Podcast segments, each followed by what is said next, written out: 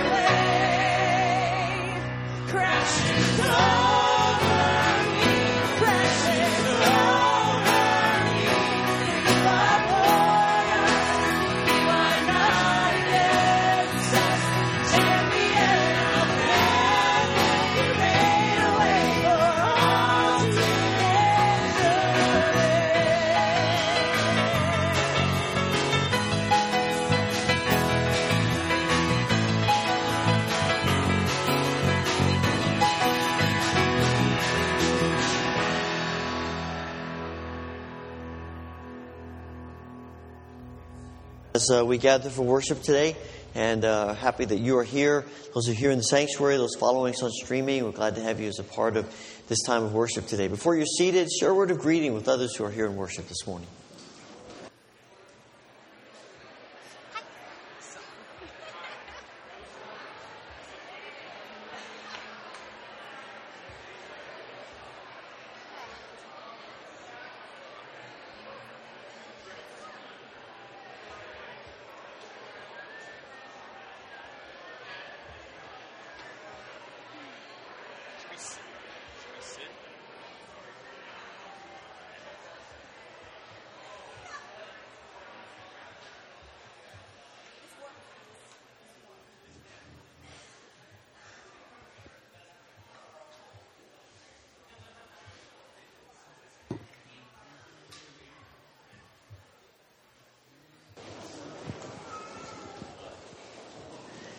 Just want to remind you that uh, right after the 11 o'clock service this morning, so in the noonish time, uh, we're inviting you to uh, an all church picnic, and uh, we'll be meeting in the community room, and I suspect probably going outside.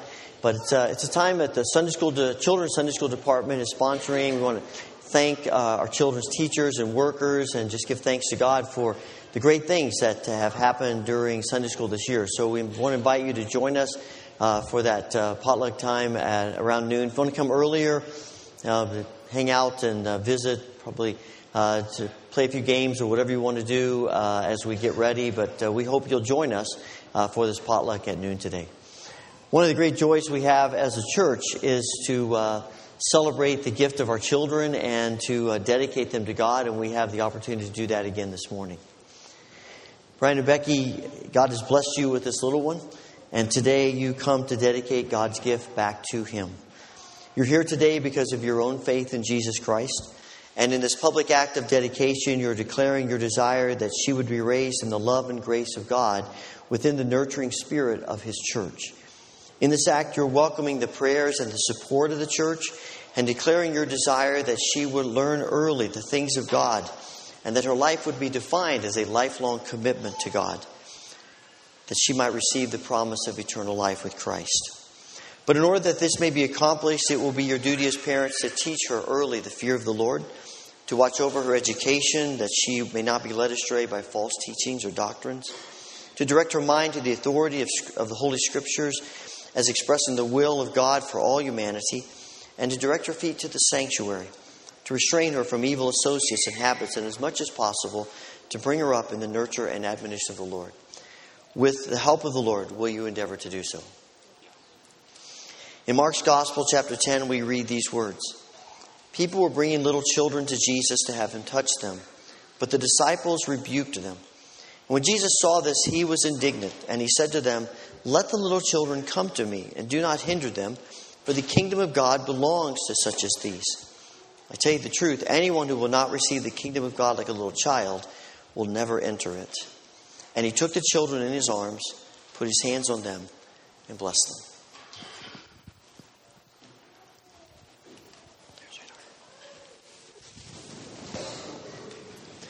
What name have you given your child? Isabella Shea. On behalf of your family and this congregation, I dedicate you, Isabella Shea Maston, to God, Father, Son, and Holy Spirit. Amen. As I like to mention each time we dedicate our children to God, this is really uh, bringing together a, a threefold covenant. Sort of see it as a triangle. And God is the base of that, and we know that God is faithful. He is at work in her life. Just in the, the short, brief story we read about Jesus and little children, we see how much God loves children and uh, that He is at work in them. And uh, one side of the triangle is Brian and Becky and their family, and They've made their commitment to do everything in their power to help uh, Isabella know and gr- the grace of God in her life. But it's also the other side of that is our part that we play. And uh, as a church, we have already been involved in, in Bella's life as uh, God has brought her to Brian and Becky. And as you may, be, may know, they are moving to Florida this summer. Uh, but uh, they will still love our prayers, our concerns. They'll be back here in the summers, is the plan. So we'll have an opportunity to love and care for her. Uh, but uh, a, this has been a part of this church for a long time, and I know that Uh, many of you have been involved in uh, just nurturing and loving Bella. And so I want to invite you to stand and to uh, officially affirm your commitment to her and to this family. As the Church of Jesus Christ, will you, with the help of God, do everything possible to help Bella know the grace of God in her life? Will you love her? Will you be a godly witness to her? And will you help her know and accept God's grace in her life personally? If so, answer we will. Father, we thank you today for the gift of children. They are such a blessing. They're part of your wonderful, beautiful plan. And today we thank you for Bella. Thank you for her life. Thank you for the gift that she is to Brian and Becky and their family and to us as a church. And we pray your divine grace upon her today. Even at this young age, may she know how deeply you love her. May she know how much we love her. And we pray that all of her life, she would know who you are and that she would respond to you in faith and love. That a desire for you would be central to who she is as she grows and matures may she always have a heart turned to you. And we pray that you will help us as the church to be a part of that, to nurture her and to, to show her what faith looks like. We pray for Brian and Becky and ask that you would give them grace as parents to nurture her in the faith and to love her and to do all that they need to do to be the kind of parents who help her to know your grace and mercy and, and love in her life. We pray for their whole family, for Derek and Tyler, and for Morgan and Kelsey and Quinn. We pray that as older brothers and sisters, that they too would uh, so live for you that uh, it would be just a natural attraction for Bella to do the same. Thank you for this little one. Thank you for bringing her to this family and to us as a church. And we pray your grace and blessing upon her every day as we dedicate her to you and ask this through Jesus. Amen. You may be seated. You did great. Thank you. Yeah. I'd like to invite our ushers forward as we give back to God from all that He's given to each of us.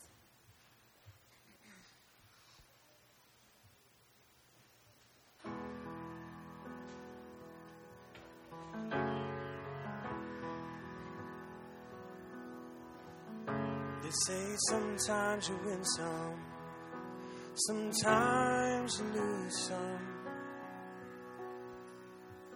And right now, right now I'm losing that. I stood on this stage night after night, reminding the broken it'll be alright. Right now, Oh, right now I just can't. It's easy to sing when there's nothing to bring me down. What will I say when I'm held to the flame like I am right now? I know you're able Save through the fire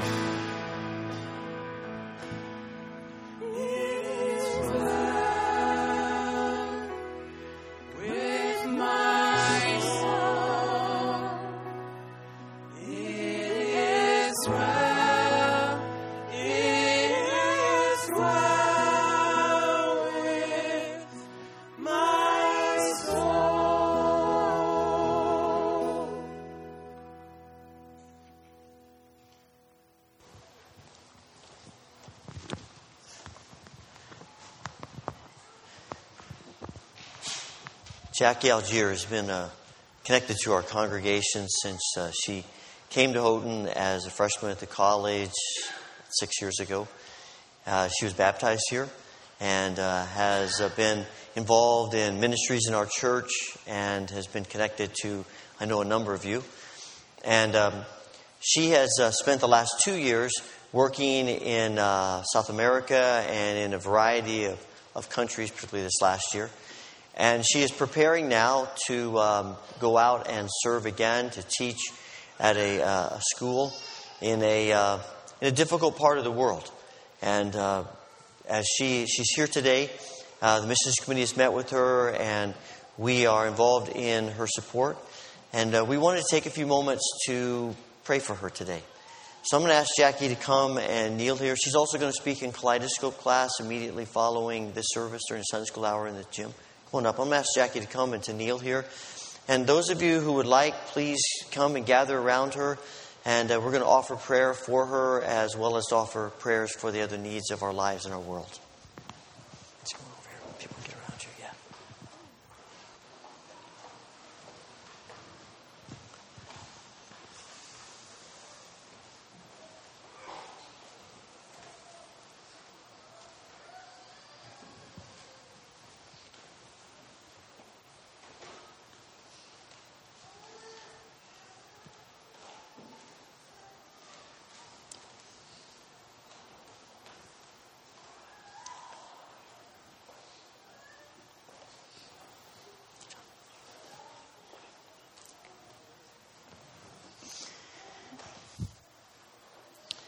Father, we come today giving you thanks for the way you speak into our lives.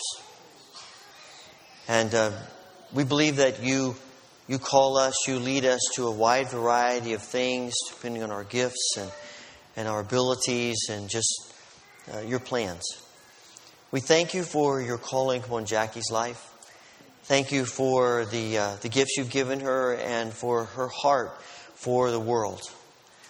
And as she uh, prepares now to, to step out in this new venture, we pray, Lord, that you will prepare her and you will help her and you will give her all that she needs for what she faces in the future.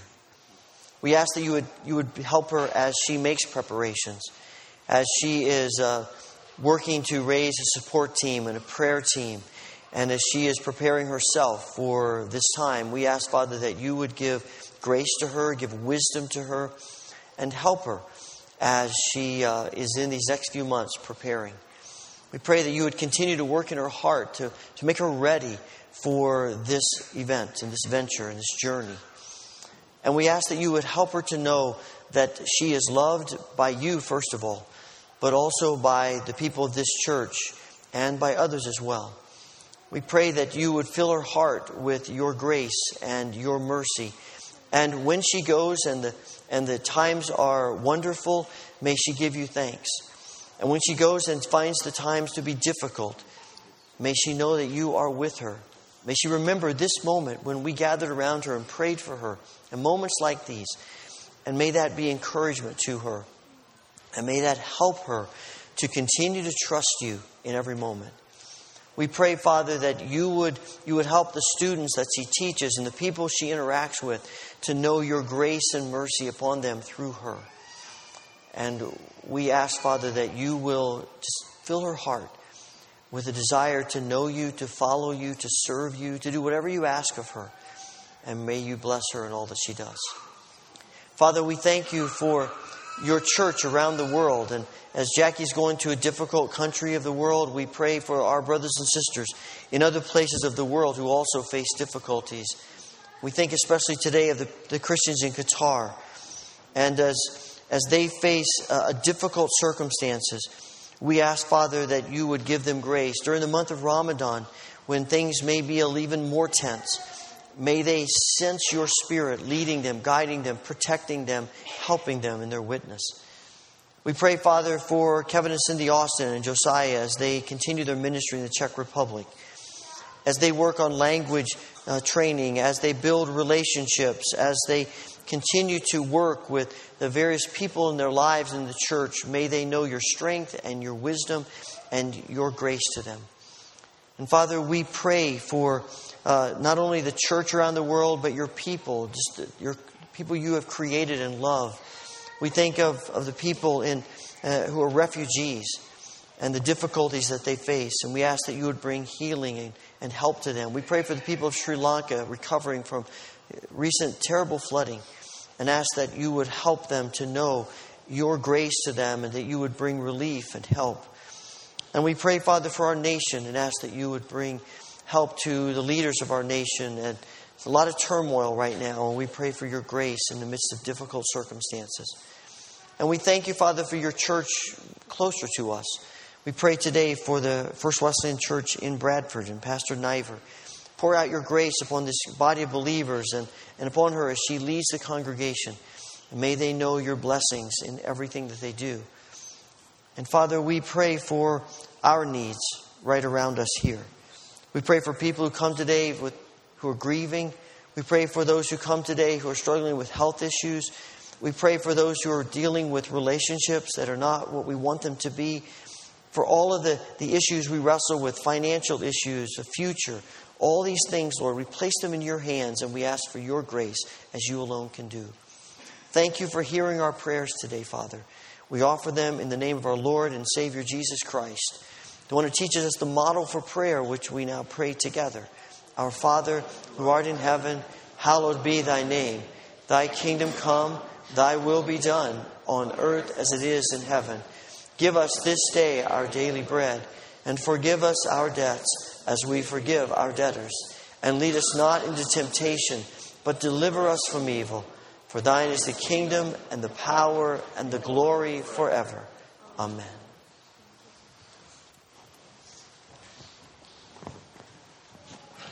Our scripture this morning is from Deuteronomy chapter 8, verses 1 through 5. Be careful to follow every command I am giving you today, so that you may live and increase and may enter and possess the land the Lord promised on oath to your ancestors. Remember how the Lord your God led you all the way in the wilderness these 40 years to humble and test you in order to know what was in your heart, whether or not you would keep his commands. He humbled you, causing you to hunger, and then feeding you with manna, which neither you nor your ancestors had known, to teach you that a man does not live on bread alone, but on every word that comes from the mouth of the Lord. Your clothes did not wear out, and your feet did not swell during these forty years. Know then in your heart that as a man disciplines his son, so the Lord your God disciplines you. This is the word of the Lord.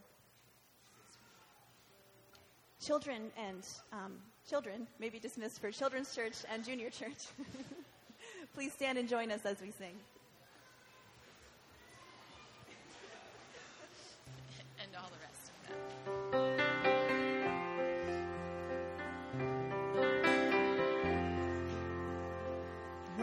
Morning by morning, I wake up to find the power and comfort of God's hand in mine. Season by season, I watch Him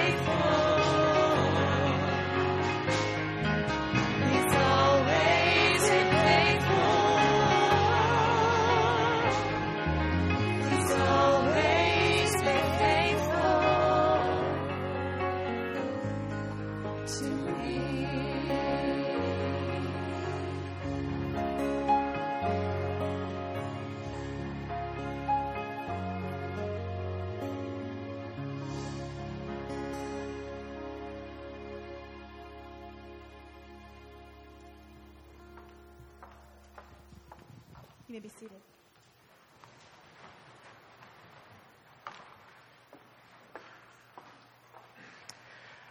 Please pray with me.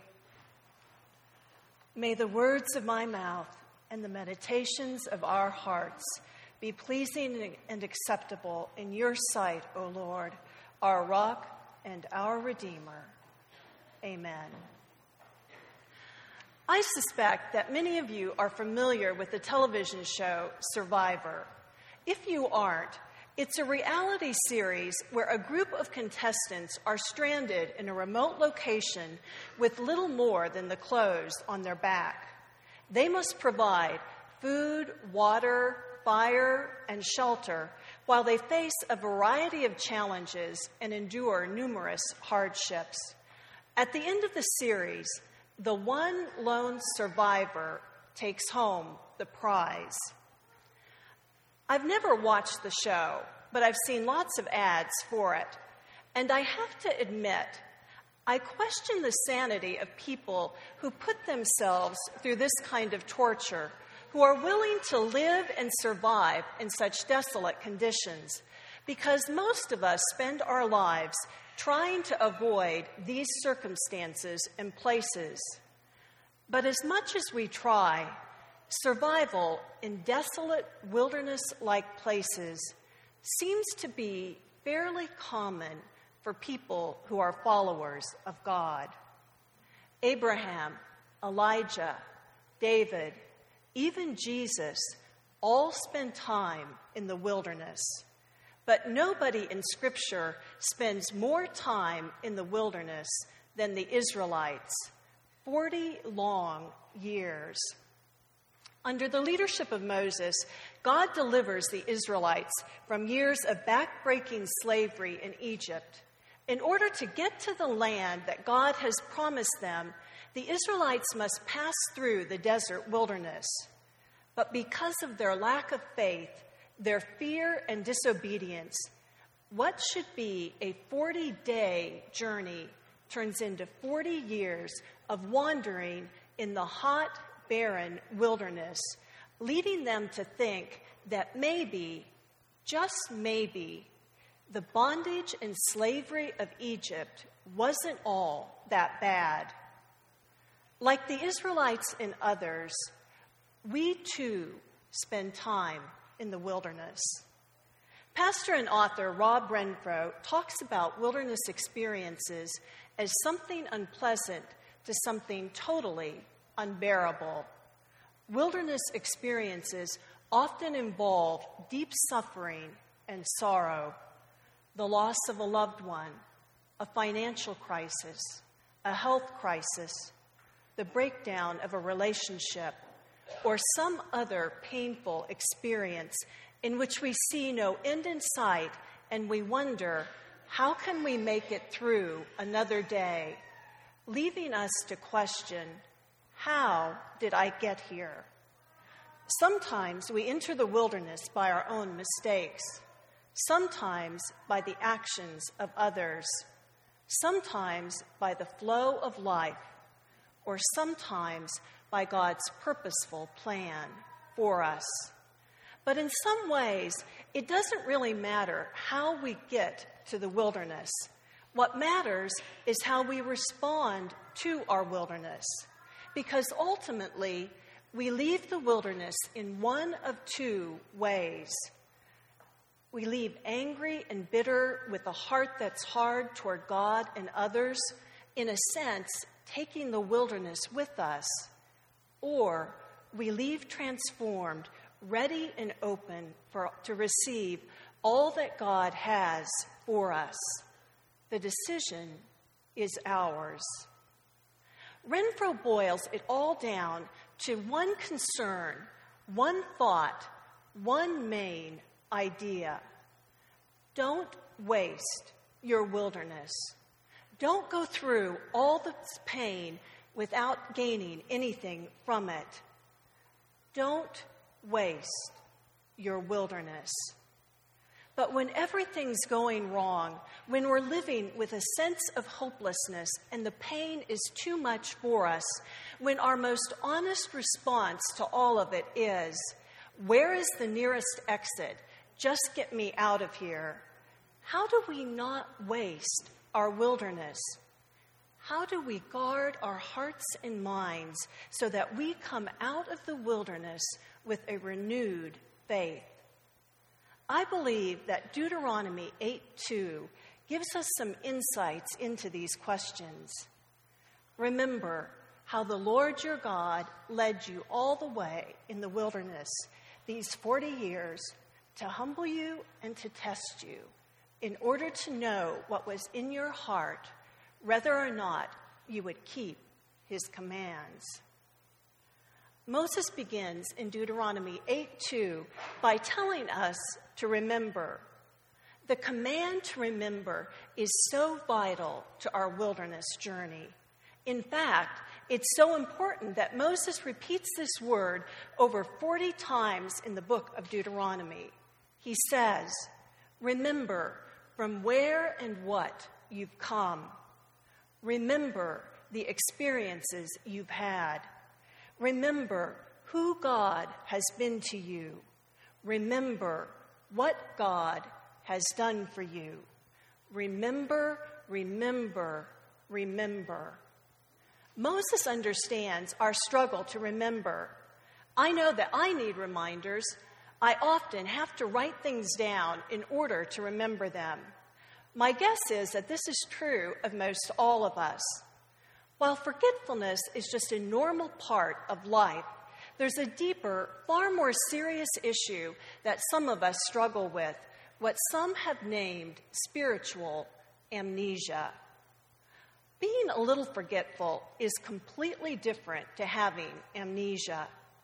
Amnesia refers to a large scale loss of memories that may include major life milestones in our life, memorable events, key people in our lives, vital facts that we've been taught or told.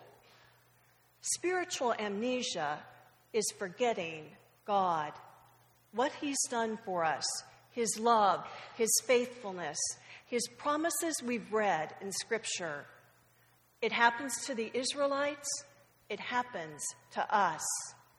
In fact, we can probably relate in some way to the person who, when asked, What is your greatest temptation? answered, My greatest temptation is to forget God.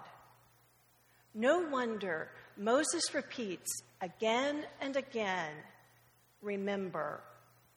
When Scripture commands us to remember, it involves much more than the retention of facts and information. It's feelings, experiences, relationships, and attitudes. In our home, I have this small angel on a stand.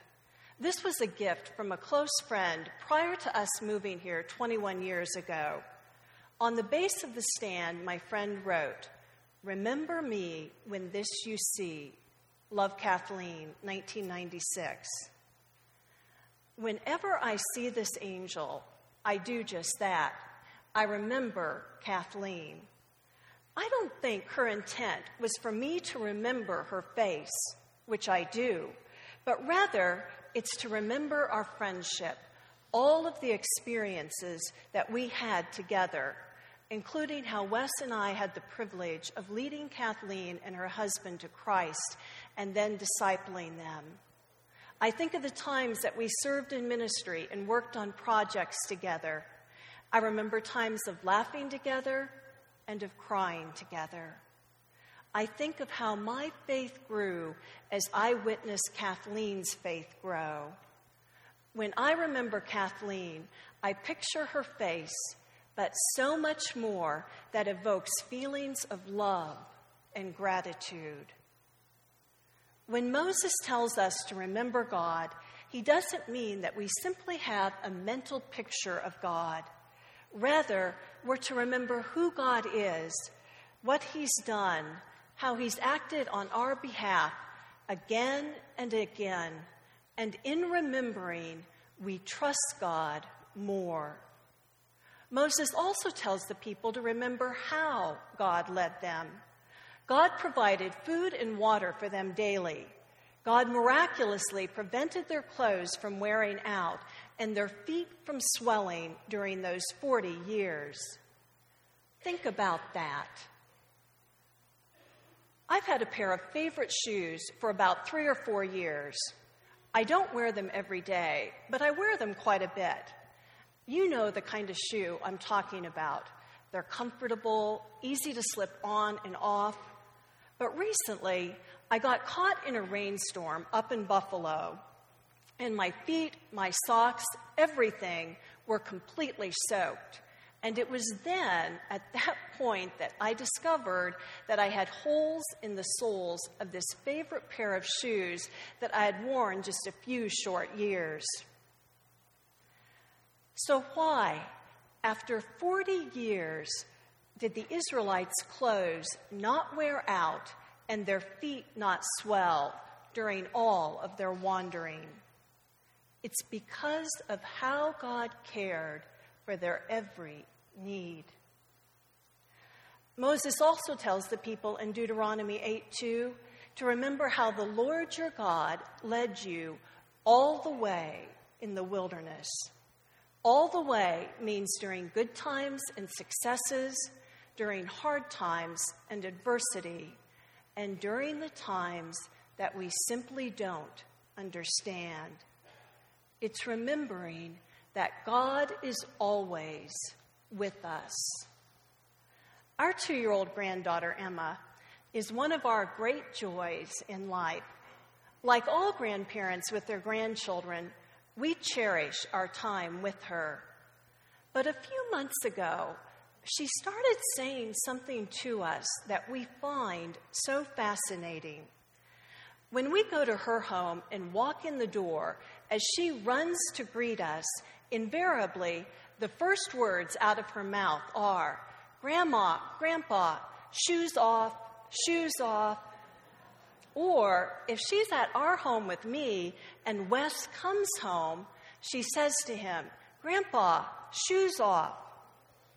But a few weeks ago, when Wes came home and she greeted him with, Grandpa, shoes off, something about those words struck me. In her young two year old mind, taking our shoes off somehow means that we're staying. This isn't a quick in and out visit. Shoes off means we'll sit and play with her, We'll talk with her. We'll just be fully present with her. I think there are times in the midst of our wilderness journey when we feel so very alone and overwhelmed that we begin to believe that God really isn't with us or that he seems to know or care about what's happening to us. So much so that we want to say to him, shoes off. But the truth that God wants us to know, the truth that can transform our wilderness journey, is that God doesn't ever have to take his shoes off because they're always off, because he is always fully present with us. This truth is woven in and repeated throughout Scripture. In Exodus 33 4, God tells Moses, My presence will go with you. Psalm 21 6 speaks of the joy of God's presence. And Romans 8 28 and 29 says that nothing can separate us from the love of God. However, God's presence with us doesn't mean that our wilderness just disappears or the things which with, with which we're wrestling with are immediately resolved.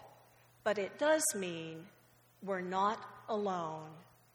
God is with us.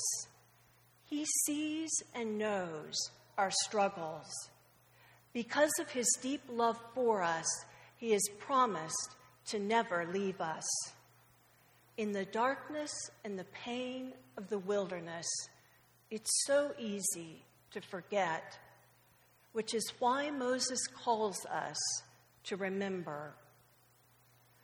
In order to not waste our wilderness, we have to remember. But we also must ask God what He wants to teach us and do in us through our wilderness time. This is why Moses not only speaks of God leading us and being with us, but that he does all of this in order to humble us. More often than not, we aren't able to receive what God wants to teach us or what He has for us until we come to a place of humility. I think that spiritual amnesia naturally leads to a lack of humility. When we believe that we're in control of our lives, we feel a sense of entitlement, forgetting that we owe everything to God. It's almost as if we forget that every good thing in our lives comes from God. But it's here in the desolate wilderness that it can be the perfect place for us to learn humility. Because it's here in the midst of our pain and brokenness that we finally come to the end of ourselves, admitting, I can't manage this on my own any longer. Lord, I desperately need you. The Israelites had to come to this humbling reality. They didn't free themselves from bondage in Egypt. They couldn't take care of themselves in the wilderness, and they couldn't make it to the promised land without God. This was a hard lesson for them, as it often is for us. It's hard to admit I am nothing without God. But until we come to God in humility, there will always be a part of us that thinks, if I can just get through this situation, this struggle, then I'll be okay. I can handle it from here. But the wilderness teaches us humility before God and others, not just for the moment of crisis but as a way of life. It's a time to reshape our perspective about everything and every season, in the wilderness and out of it. As we're humbled throughout our wilderness journey, as we become more open to what God wants to teach us and do in us, we discover that God is also testing us in order to know what's in our hearts, if we'll trust Him and obediently follow Him. We see this in Scripture that God tests people in order to reveal the depth of their commitment to Him.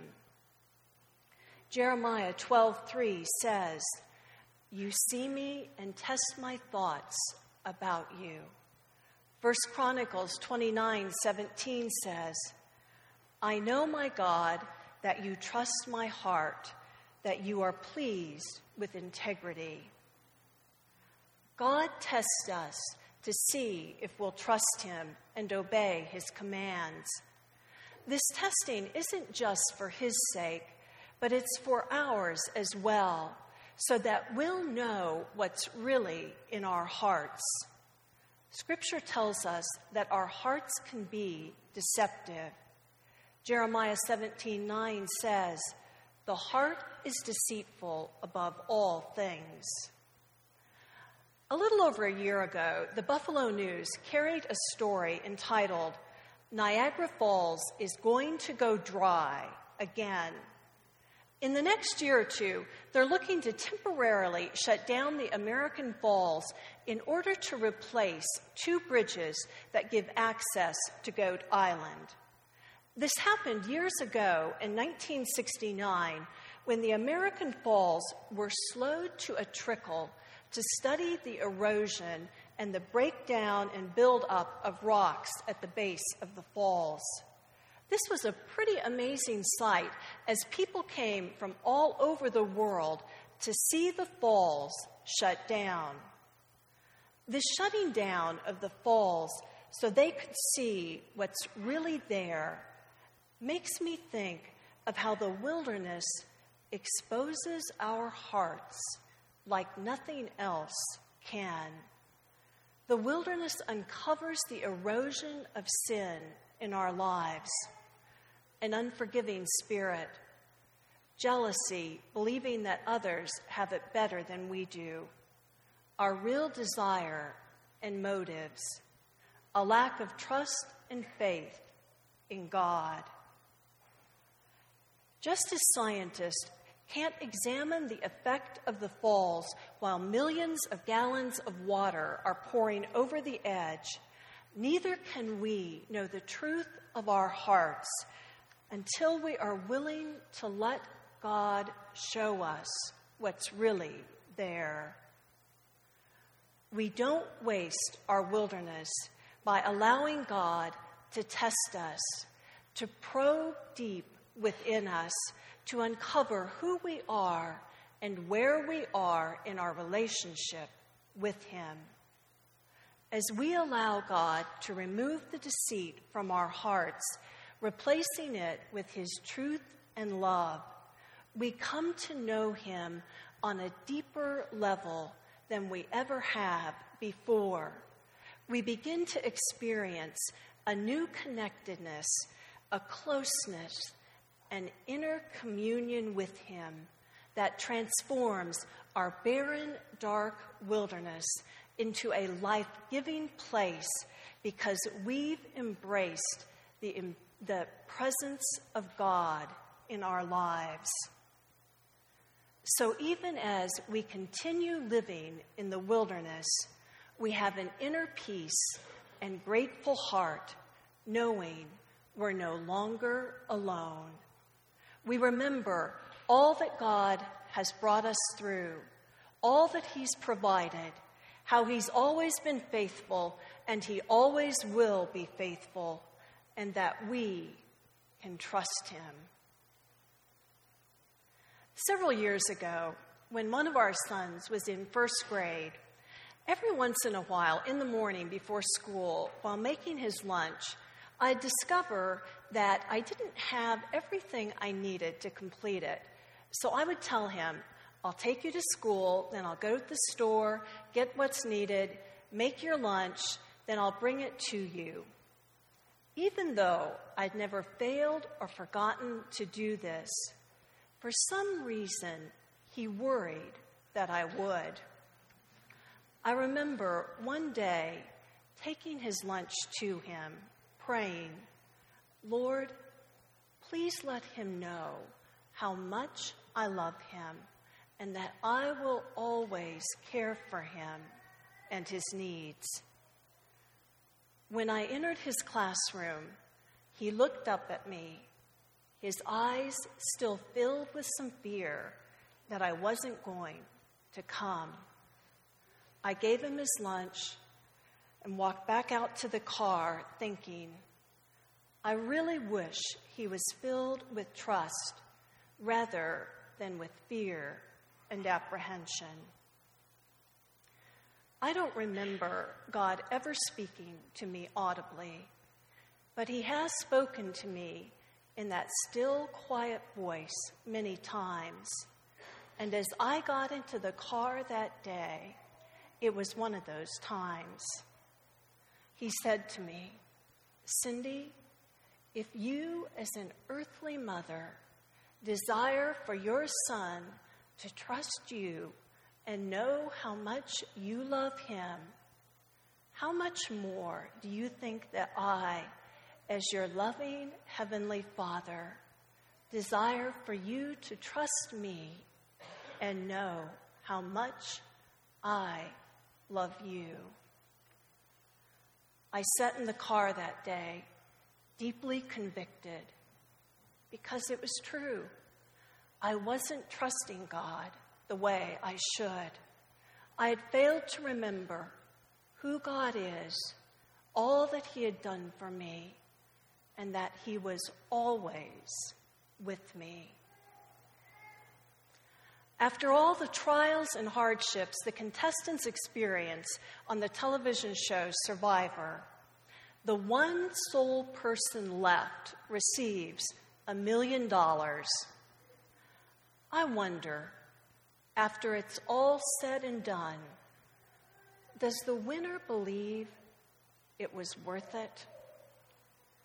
My prayer for us is the same as Renfroe's that when we leave the wilderness, we'll be able to say, I wouldn't go through that again for a million dollars. But I wouldn't take all the money in the world for what I learned about walking with God.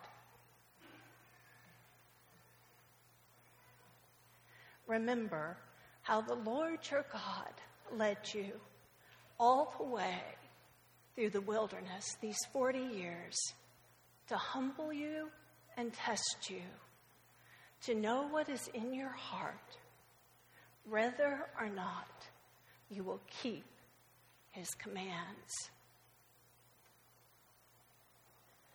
Father, in the midst of our wilderness, help us to remember that you are always with us, right beside us, loving us, caring for us, and that we can always trust you. This we pray through Jesus' name. Amen.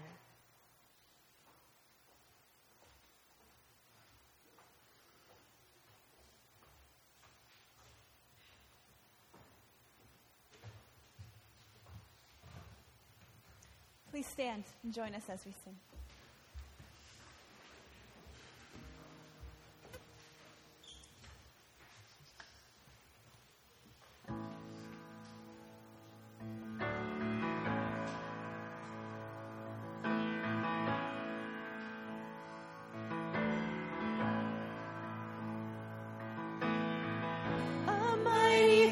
Fortress is our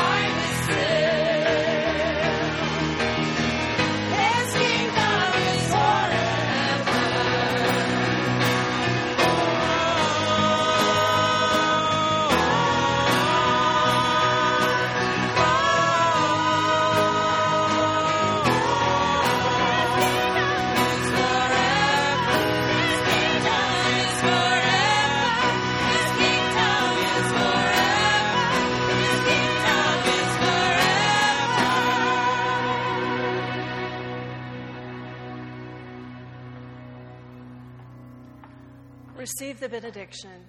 May the grace of our Lord Jesus Christ, the love of God, and the fellowship of the Holy Spirit be with you now and forevermore. Amen.